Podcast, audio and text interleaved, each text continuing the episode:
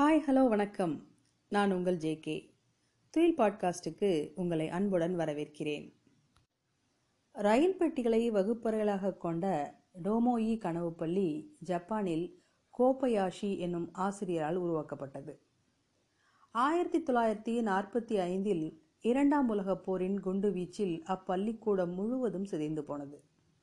கனவுகள் நிரப்பி தான் கட்டி எழுப்பிய பள்ளிக்கூடம் தீப்பிடித்து எரிந்து கொண்டிருப்பதை அழுக்கு வடிந்த கருப்புடையோடு அந்த ஆசிரியர் பார்த்து கொண்டே நின்றார். துயரத்தின் பெருங்கணல் மனதை பொசுக்கிய அந்த நெற்கதி சூழலிலும் அவர் தன் மகனான சிறுவனை பார்த்து, அடுத்து நாம் எப்படிப்பட்ட கனவு பள்ளியை உருவாக்கலாம் என்று கேட்டார். அக்கனவு என்பது எவ்வகையிலும் புறச்சூழலின் நெருக்கடியில் அழியக்கூடியது அல்ல.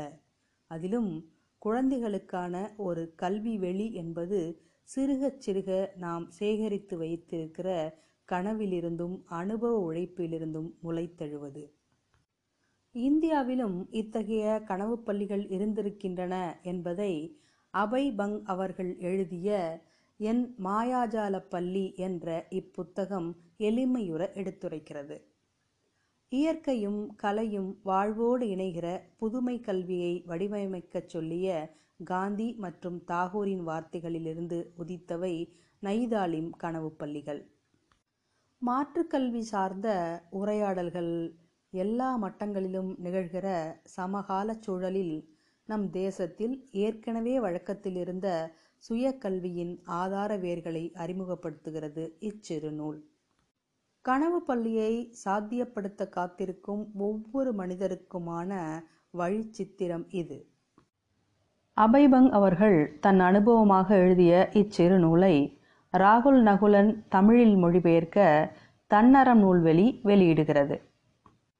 இறைத்தன்மையும் செயற்தன்மையும் நிறைந்த ஒரு கல்விச்சாலை எங்கனம் செயல்பட்டிருக்கும் என்பதற்கான எழுத்து சாட்சியாக இருக்கிற இப்புத்தகம் கல்வி சார்ந்த விருப்பமுள்ள ஒவ்வொரு மனதுக்கும் கருத்தியல் நிறைவளிக்கும். ஒரு செயலை செய்வதன் வழியாக கற்றலை திட்டமிடுகையில் அது எத்தகைய அறிவுக்கருவை மாணவ சிந்தனைக்குள் நிகழ்த்தவல்லது என்பதற்கான குறு விளக்கமே இந்நூல்.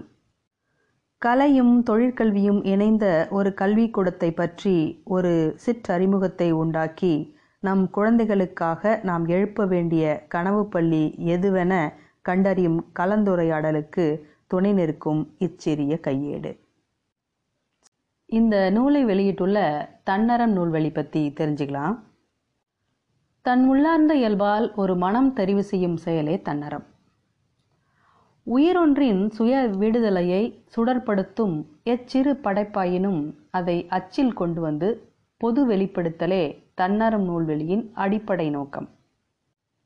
காலந்தோய்ந்த அறமரபு துவங்கி காந்தி ஏந்திய அறவழி வரை சாட்சி மனிதர்களாகவும் அவர்தம் செயல்வழி பாதைகளாகவும் நீள்கிற இவ்வரலாற்றின் முடியாத மனசாட்சி பக்கங்களுக்குள் பொத்தி வைக்கப்படும் ஒரு மயிலிறகாக இதன் செயலமைவு அழகுற நிகழ்ந்து கொண்டிருக்கிறது.